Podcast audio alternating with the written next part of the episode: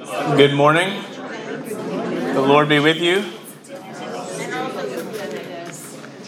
Let us pray. Heavenly Father, I thank you uh, that you are the Lord of the Sabbath and that you have uh, come to give us rest. We praise you and thank you for that. I ask God that you would, uh, even as I talk about uh, these experiences, that you would bless your people uh, and inspire us to do your will, but to rest in your great love. We ask this in Christ's name. Amen.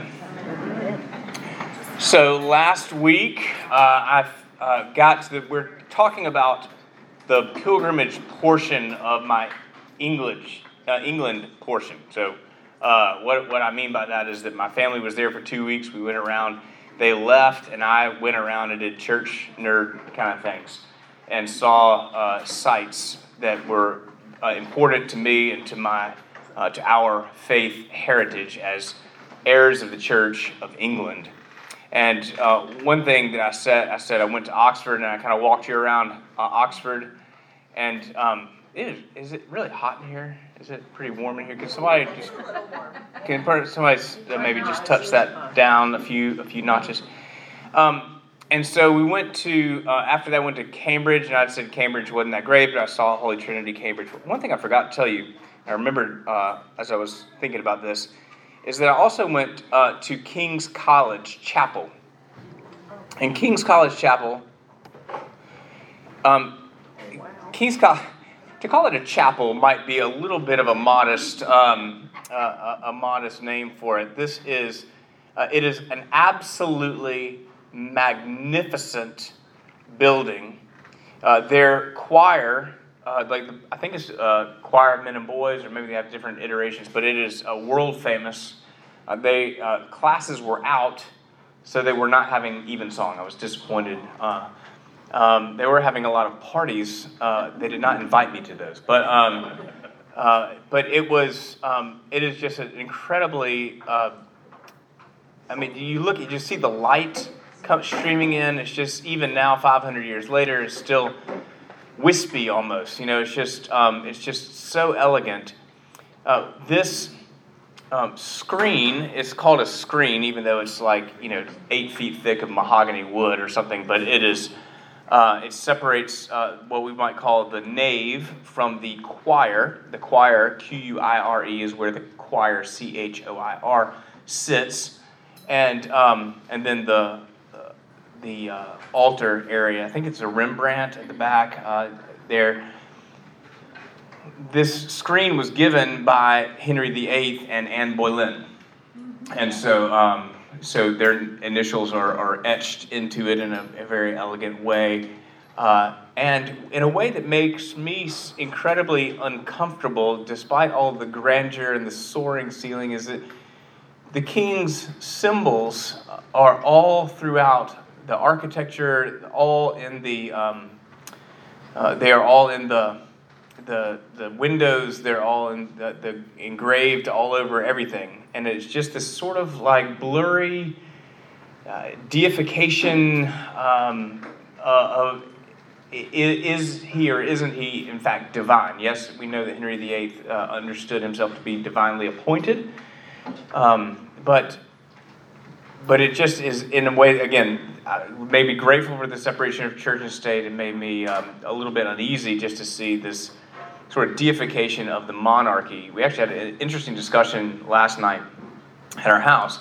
I don't think the current monarchy uh, or the um, Elizabeth or, or, Charles, I don't think they consider themselves in any way, you know, sort of deified. Um, certainly social status or whatever, but but it's just they're not they're not constructing churches to to their honor either. And, and I just but it was a it is a magnificent um, building, and I and I just was very pleased to go in there. And the fanned uh, I don't even remember the name, but the, the Josh, you probably what's the what's the architecture called? I'm sure you know. Fan vault. The fan vault, yes, Judy Drake coming through. The fan vault uh, is uh, the way that it is uh, structured uh, there was a display saying that behind the behind the sort of facade is is this incredibly complex structure holding this thing up, and of course, it's those are called flying buttresses. No, those are on the back, on the outside. The flying buttresses are on the outside. No, it's the inside uh, the columns that come up. They are supported on the outside by buttresses, but they um, on the inside. You can see all the different beautiful fan out, but they all connect in a way that is structurally important. Um, interesting, not particularly spiritually edifying to me, uh, not unedifying, just kind of indifferent. But um, I was grateful for the opportunity nevertheless. But I just thought it was funny they call it the chapel. Like that's not unlike what we call our chapel. So yeah.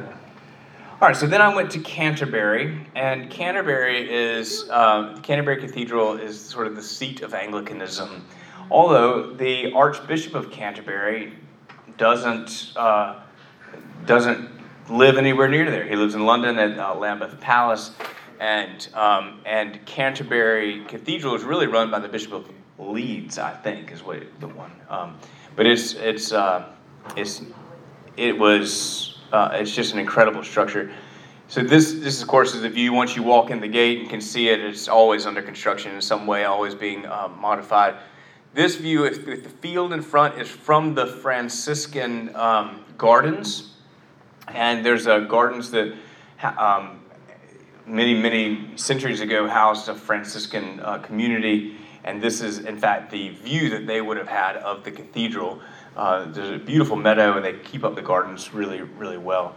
Uh, this statue, I, I, sent a picture of, of I sent this picture to Elaine, and I, I said, I said, uh, I texted it to her, and I said, Elaine, if I don't make it back uh, alive, I want to, want you to make sure that they put a statue of me just like this near the near the altar uh, at Church of Our Saviour with sort of lounging like this. I just, that is the weirdest thing. I just, I mean, but it's right there, man, right behind the pulpit uh, at, uh, at Canterbury Cathedral. I have no idea who that guy is.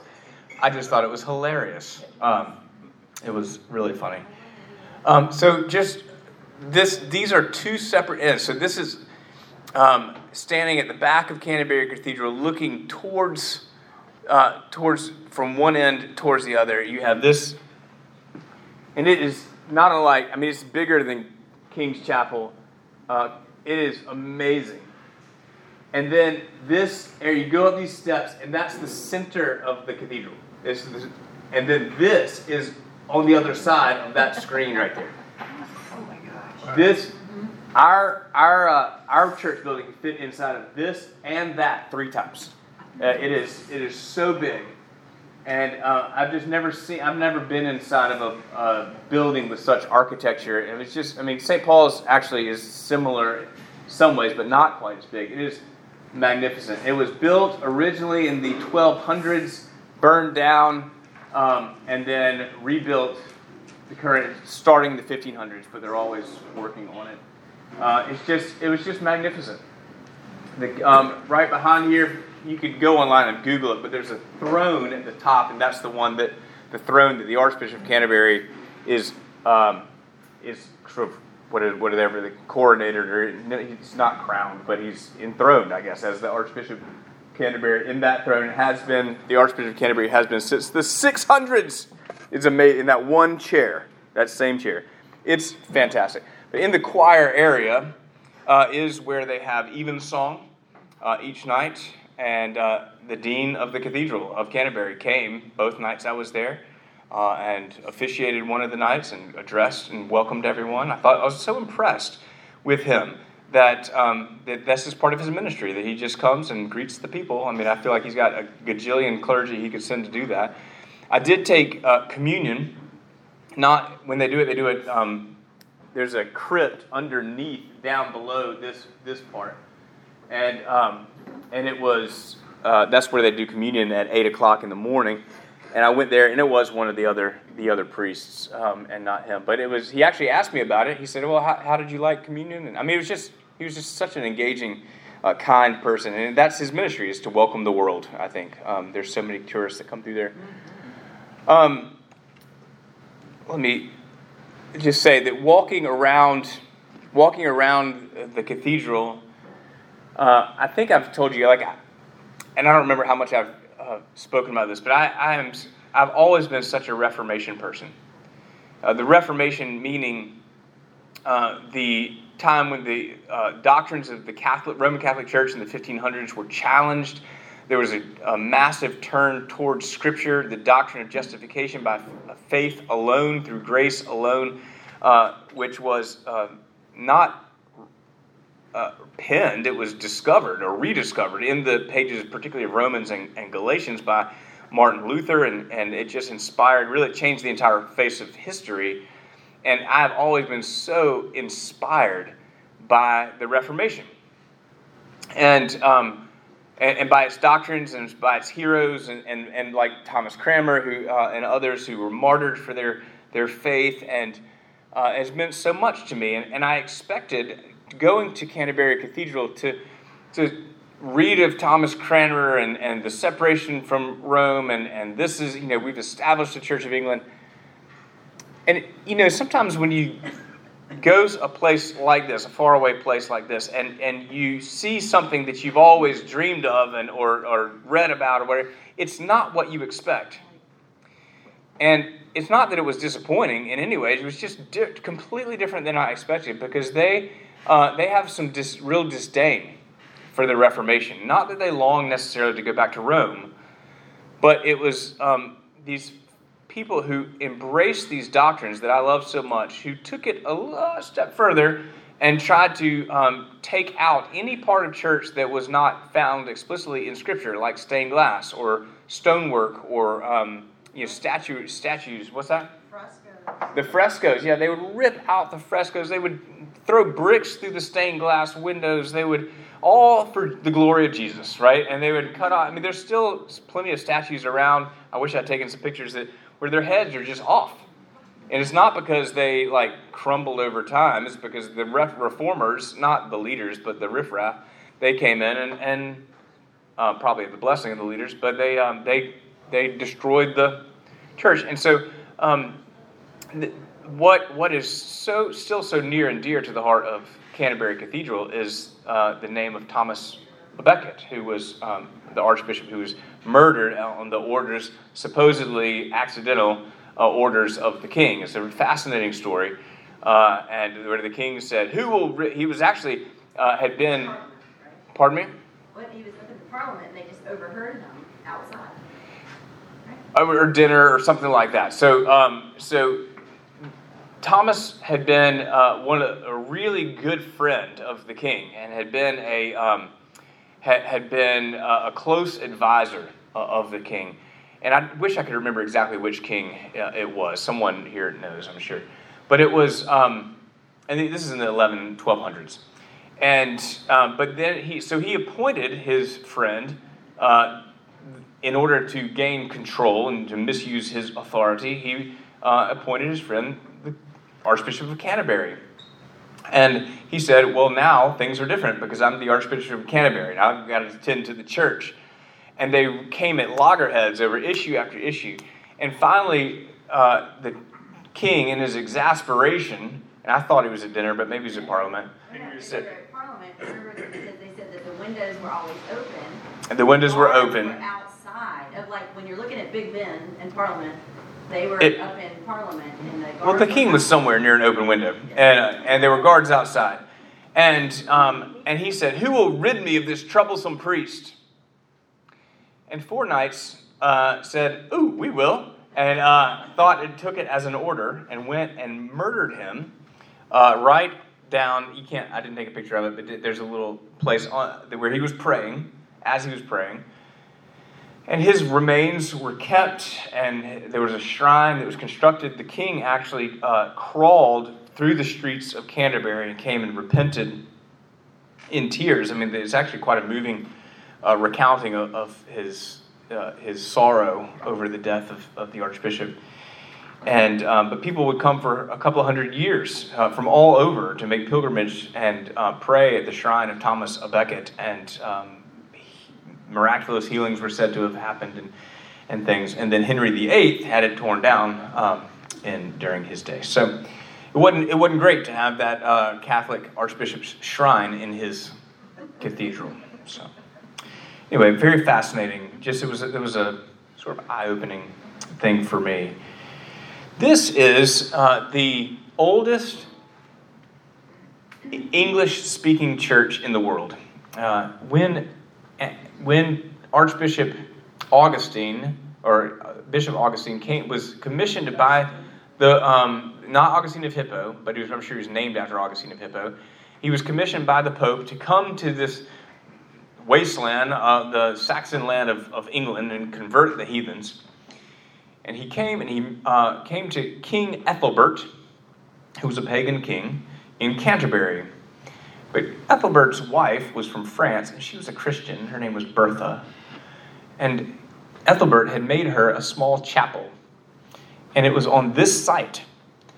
And that is where Augustine began his mission, this right here. And it is still an active church today. Now, it's not all the same stonework, obviously. You can see different colors of, of stones and bricks and things that are, are in there uh, from over the years. But this is the site, and it is an active Church of England uh, church, and it has been that way since the uh, late 500s, early 600s. The oldest English speaking church uh, in the world. And it's near, it's, I walked there from Canterbury Cathedral, so it's know, a mile or two uh, away. But uh, that was really neat. And then there's also a, an, the ruins of an abbey there, and that was not as impressive uh, to me. But it, but some people love it. Uh, I didn't take a lot of pictures of that. But Canterbury was really wonderful.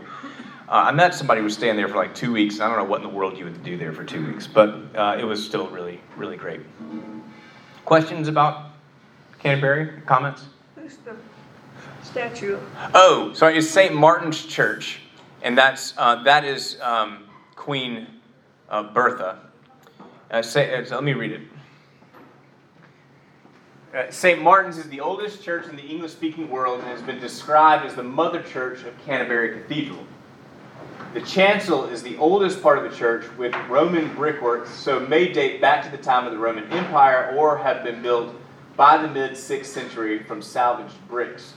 The church was given in the late 6th century by the pagan king Ethelbert of Kent to his French bride Bertha, who was a Christian, for her use as a place of worship. In 595, Pope Gregory sent Augustine and a group of monks to evangelize the people of England. And on Augustine's arrival in 597, Ethelbert allowed them to worship at St. Martin's. Soon afterwards, Ethelbert was baptized here by Augustine as a Christian. Augustine established his mission at St. Martin's before founding the first St. Augustine's Abbey and Canterbury Cathedral. So, really, really neat. It's a, world, a UNESCO World Heritage Site in recognition of their significance in establishing Christianity in the Anglo-Saxon kingdom. So pretty, pretty neat, incredible history there. How many members they have? Uh, dozens, at least. Yeah, I, I, don't, I don't have any idea how many, but it is, it is active. They have a, a vicar, and yeah. So. All right, and then I went to uh, this is St. Paul's Cathedral. Then I, after Canterbury, I left and went to London, and uh, where I'd started with the family, but I went and saw uh, a lot of the church sites, and one of the main sites I went to was St. Paul's Cathedral, and it is just breathtaking. Uh, it is, in a way, distractingly breathtaking, but it is, it is, um, it is marvelous. And uh, just the ornate, uh, this, I took a picture of the uh, altar cross because it's, I mean, I don't know, like 600 pounds of solid gold uh, it is it's just amazing, uh, and and I loved being there. I took communion there. One uh, the Sunday I was there, um, I went to church there at eight o'clock, and then I went to another church at eleven o'clock, and then I went to another church at, at five uh, five o'clock um, because I can. Um, but when I worship, I wanted to just kind of share with you what I um, my worship experience when I went to take communion at St. Paul's Cathedral, I went in saying, I'm going to hate the sermon. i know I'm going to hate the sermon. Um, and I was right. Uh, the, um, uh, I went in expecting to be judgmental, and I was, a little. The priest was a very young man who seemed sleepy at first. He preached on Luke 15, the lost sheep and the lost coin. His question was, What have you lost? And at first, I was judgmental, begging him in my mind to tell us what uh, tell us that we are lost and we are only found in Christ. But somewhere in there I realized that the fact that I might not preach it the same way he did did not mean that it did not have value. So, what have I lost? Actually, quite a lot, and that's why I'm here. I need more than rest or a break. I need rejuvenation. I need to regain the joy of my salvation. I've been often so focused on the seriousness of salvation that I'm sometimes, and maybe most of the time, not stopping to wonder in and to enjoy, to be gobsmacked by the fact that Jesus has saved me from my sins. I felt sorry for myself for the difficulty of what I've had to endure and forgotten that God really is so much bigger. I can cut myself some slack on that, but this has to be a time of regaining joy in Christ. Not in seeing England, seeing England or mountain biking in Wyoming, as awesome as those things are. That is happiness. I need a recovery of joy, and I can find it by attending to you, Jesus, in the scriptures and in prayer, by recounting your works, by bringing specific requests to you and recording them and seeing how you answer them, by letting the realities of your goodness, holiness, and strength overwhelm the things that might otherwise overwhelm me. So it was, it was kind of a, you know, it was just a good moment to, for me spiritually to realize, okay, just because I wouldn't preach it like this doesn't mean it's not that I, that I can't find value in it. What have I lost? And it really took me in a, a really nice uh, direction. Um, St. Paul's, of course, has a lot of history. It was a beacon of hope to the English people uh, during the bombings uh, uh in World War II. And um, it is, if you have a chance, uh, I can't recommend it enough. You can go up to the very top of the uh, of the tower and look out all across London. That's a really it, they don't have an elevator. It's a lot of steps, but um, but it's a really really cool thing. So St. Paul's Cathedral is, is worth a trip. And and I went so I went to worship there, but I also went there paid the admission price and just wandered around. And, um, and during that time, uh, at noon, they say prayers. And this priest, the lady, got up and she said the prayers. And uh, at the microphone at the lectern, this giant place. And everybody's taking pictures and talking and wondering about Princess Diana and all this stuff. And, um, and she's just happily going on about her prayers. And I actually pulled her aside and I said, you know, I told her who I was and, and said, how, how is it? And she said, you know, it's really great because, um, because yes, a lot, most people aren't paying attention, but every now and then you have someone, it just arrests them and they pull you aside and ask you about Jesus, or they ask you why you're doing what you're doing, or they ask, you know, it just me is so meaningful to them. And, and this, the ministry of this place, and she was actually the vicar of a nearby church, and they kind of, I guess, take turns in rotation. But she said that the, the ministry of this place is that we are open to the world and we proclaim it, and as the Lord uses us. And it was just, again, such a neat thing. I could, I could easily have looked at it and said, man, they're just going through the motions, you know. And, and yet her perspective was so much better and more righteous and less cynical and just said, you know, I'm going to do my job and God's going to use me when He uses me. And I just was really blessed, uh, blessed by that. St. Paul's, it was a great, great place. This is me at the top. Um, and you can see the, uh, the uh, Rhine River. Rhine? Thames. Gosh, sorry, wrong trip. Um, the Thames River with the, uh, the Millennium uh, Ferris wheel in the back and, and such. So it was, it was uh, yeah, it was great. Did you go up in the dome? Yeah, that's where that is at the very top. But did you go? Oh no, I did not go in. They weren't allowing people in the in the dome itself. Oh, Yeah, this is above the dome, but um, they, you couldn't get out at the dome. do you know about the whispering in the dome? Well, why don't you tell us? I know, of course, but why don't you? I'll give you the. No, I don't know. You can, you can have two people and you can whisper at one place and it goes around. Clear across the other hear you. side. Absolutely, because we did it. Wow. Well, Fascinating. I didn't get to do that, but it didn't matter because I was there by myself. I wouldn't have anybody to whisper to. So, um, Whisper and run. whisper. Yeah, that's right. I maybe can. So this was um, uh, all. So, so this is where I went in the uh, at the eleven o'clock hour, and this is called All Souls Langham Place.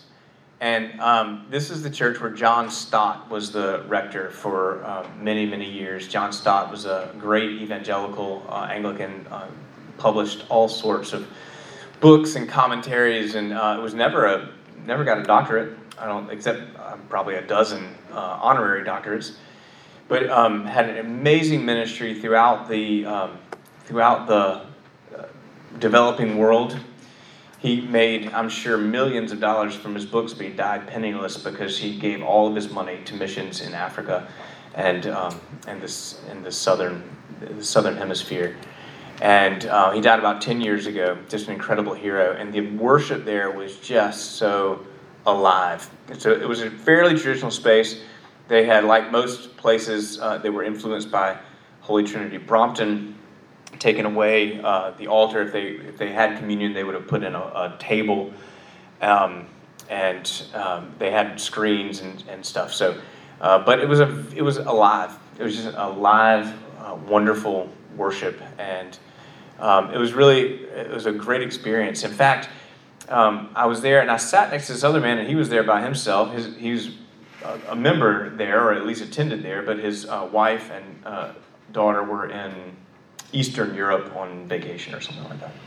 He was uh, he was from Northern Ireland, but had lived in Australia, and his wife was from Arkansas. So he was a, a global man. And um, afterwards, he said, "Hey, do you want to get some coffee?" I said, "Sure."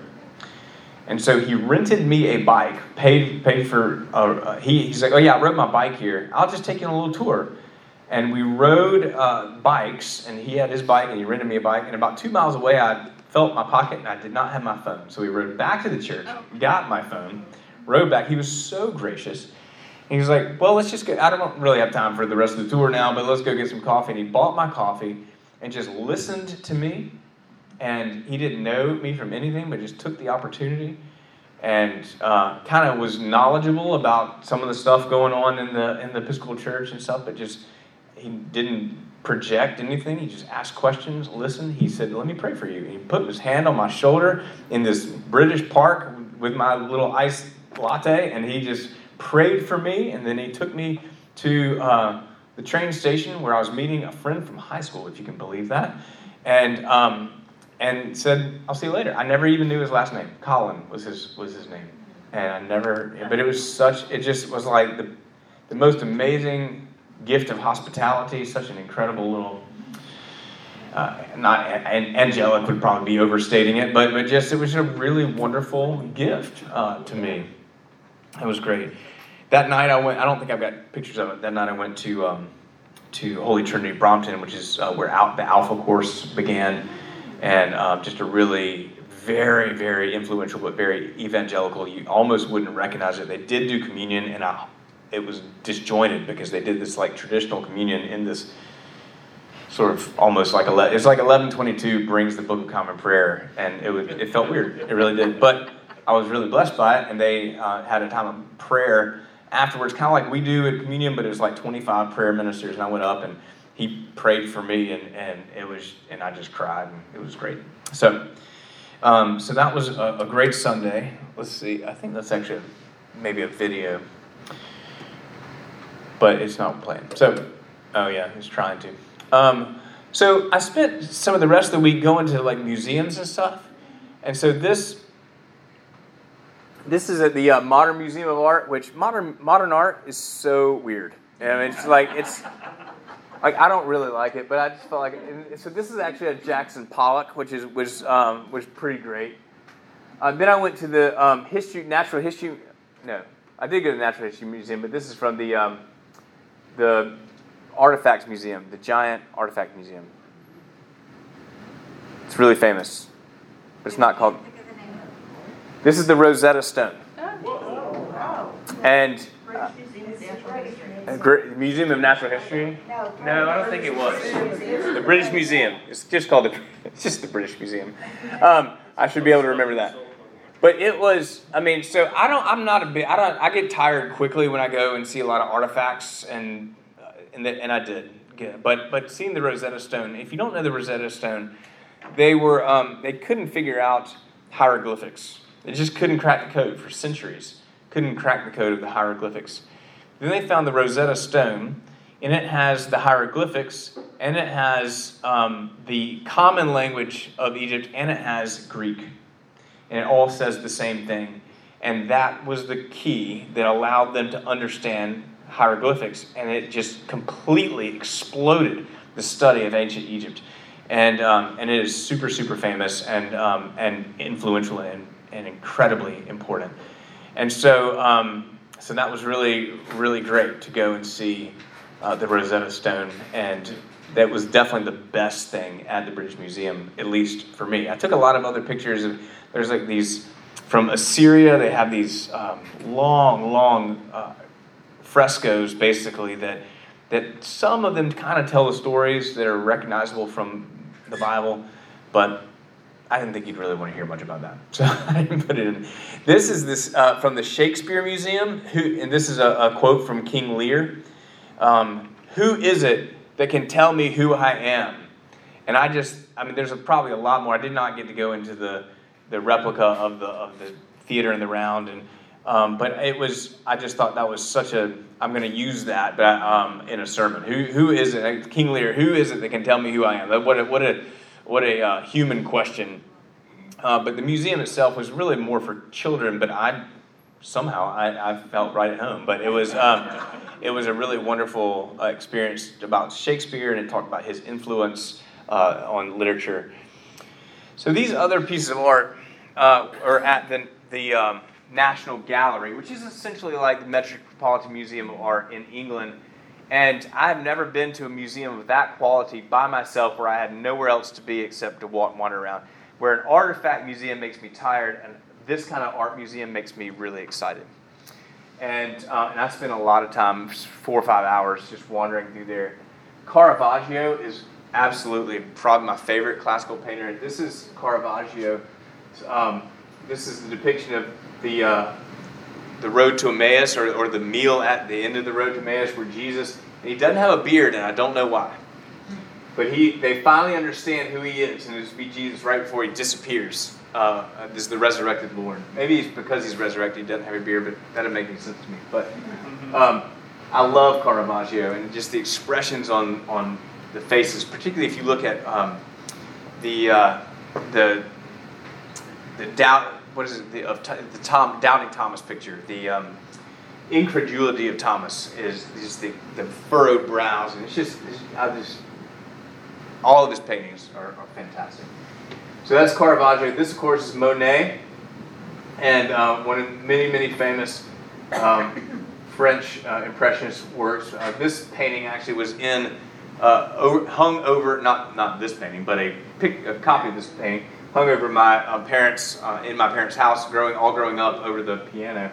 Uh, so I thought that was neat. And this was by an artist that you've never heard of, and I can't. I'd have to go back and look and uh, to recall who, the name of it. But I, it is the um, the Good Samaritan.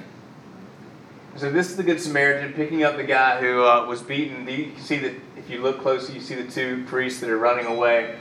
Uh, this is the mule that he's putting him up on, and I just was captured by it. I just thought it was such a wonderful uh, thing. Just and the fact that I hadn't heard of this artist didn't mean that he didn't have so much uh, to offer. And it was just just this really wonderful afternoon of walking through um, through there and just being blessed. But one thing that they had a, a special.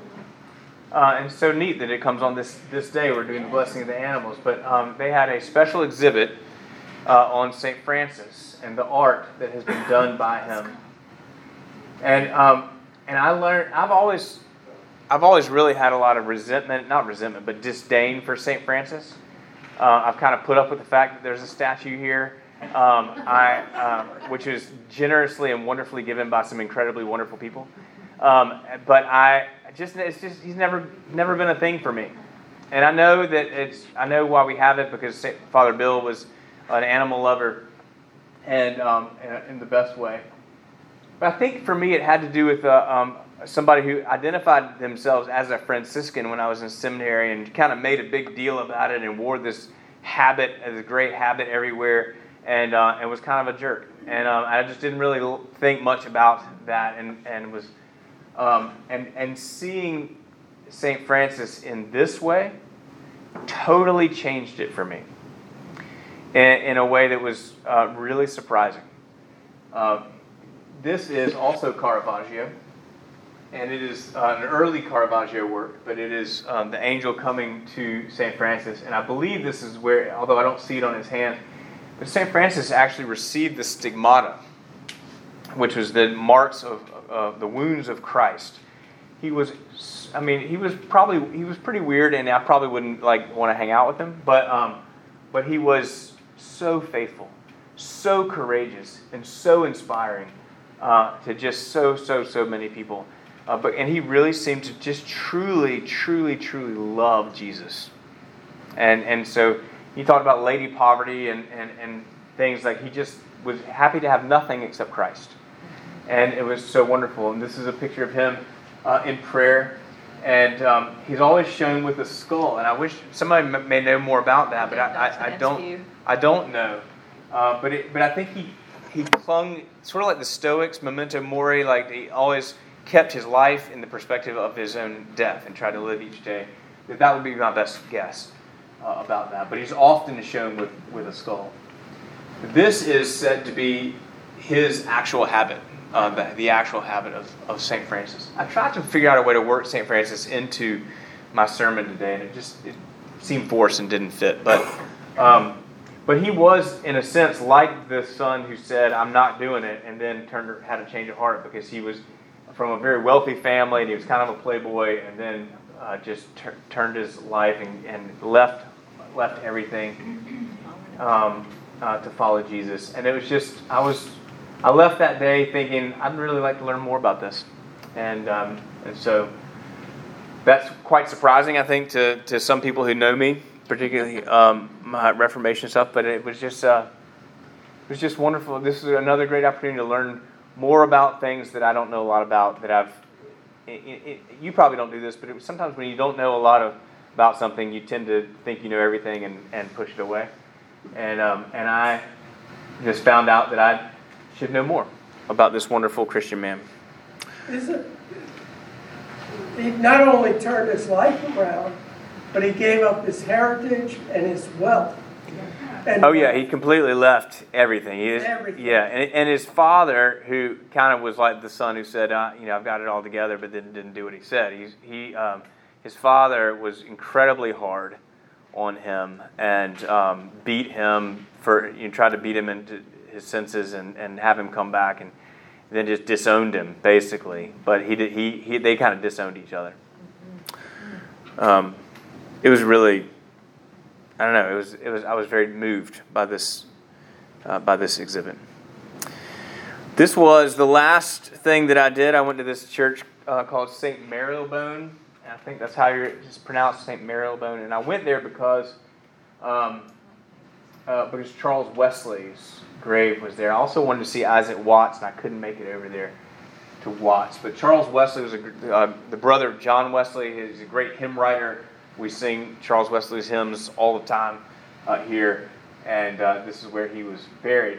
His um, it's not very well done. If you look closely, it looks like somebody took a sharpie and, and just uh, and got tried to darken in the uh, engraving to, so you could read it. But it just says uh, with poverty of spirit, blessed, blessed rest, happy saint in Jesus rest, a sinner saved through grace forgiven, redeemed from earth to reign in heaven, in labors of unwearied love, by thee forgot or crowned above, crowned through the uh, merit of thy Lord, with a free, full, immense reward.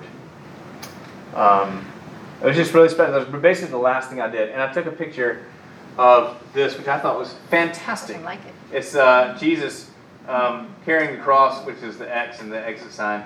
And uh, I sent a picture to Elaine, and she, of course, had one commissioned for me and uh, for my birthday, which is just it's hanging over my door in my office. I should have brought it in. Uh, but that was my pilgrimage, and it was such a gift to me. And I um, felt like I had gotten what I needed. I was ready to come home and see my family. I've been away from them for 12 days at this point. Um, but just to have the time to write and to think and to walk and to sleep um, was an incredible gift. And I've said many times, like, you know, all the stuff with the diocese, like I felt like I was just like if you're crammed, if I was, you know, one of those Caravaggio, if I was crammed with my face up against it for five months, I wouldn't like that Caravaggio very much, right? You know, but but getting away from it, and get some getting some perspective, and actually able to see the beauty of the calling that God has on my life and the parish that I get to work with and the people I get to work with and the and even the privilege of some of the hard stuff. Like it's just um, it was great to get that perspective. So thank you very much for that gift. I think that's it. Yep. That's it for the pilgrimage part. Next week I'll talk about going to the mountains and um, and out west, and that'll be the last the last little bit. You Yeah, didn't go yeah. see the manuscript Sinaiticus? I did not. You It's seem disappointed. building the, the, the uh, Rosetta Stone. Oh well, um, you'll have to tell me about that sometime. But I was had I mean I was just I- all those artifacts, man, just makes me tired. I, I probably should have. I don't know. I don't even know what you're talking about actually. So. Well, that's the oldest manuscript known. It's considered the number one manuscript of the New Testament by many scholars. I I should have. but you can't do what you don't know. Yes, ma'am, Emily.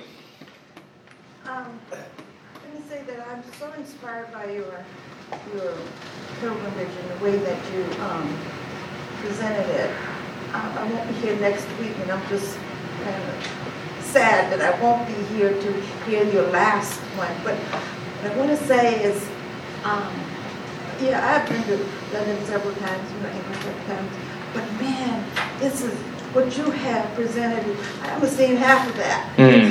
But my point though is, have you thought about taking what you have, have gained from this, the pictures, your um, diary, if you will, your journal, and putting it all together so someone else can benefit from it? For instance, the cler- some other clergy, um, I would think that What I have thought of, I know I have not thought of it quite like that, but what I have thought of is, is about perhaps taking an Anglican heritage tour, uh, like we did, went to Jerusalem a couple of years ago, um, and taking that. So, yeah. So that would be, that would be a lot of fun. But I just thought that so, so many other people can benefit from this. Yes. You Yeah, thank you. I appreciate you saying that. Anything else? Mike? How did you decide where to start? I don't know. No, do you remember how I decided where to start? I, I think that um, I think I just said, well, what what do I think I need? Right. And and I wanted to. I'd always wanted to. Honestly, I've always wanted to see where the martyrs were killed. That was That was probably the first thing that was the first thing in Oxford, and it kind of built around that. That just it's just what what was most meaningful to me, and then kind of went from there. If I'm going to be there, what else what else should I see? And that's kind of how it. Yeah. Get the Hogwarts? We actually. We tried to convince our kids to go to Hogwarts um, when they were there, and they didn't want they didn't want anything of We it. saw, we saw Yeah. the, in, I mean, in Scotland, we saw, you know, the school that, you know, that. In Scotland, yeah. Right, we saw like Diagon Alley, you know, that she used, we saw the, the, um, cemetery. The that- Greyfriars that she Cemetery. walked- That she walked through, and we saw like the names of, that where she got names from the, for the book, like Thomas Ridley, you know, like they were all, you know, and McGonagall, like it was from, and we saw, so we saw some Hogwarts stuff. We saw some Hogwarts stuff in, in Edinburgh, but we did not go on the uh, Warner Brothers tour in in London. Kids, Oh, I thought Oxford looked like Hogwarts. yeah. Dining. Well, in the dining hall, yeah, they yeah. Somewhere I've got a picture of, of yeah, they used parts They of that. used parts of that. Yeah. All right, go get your puppies, I guess, and we'll see you in a little bit.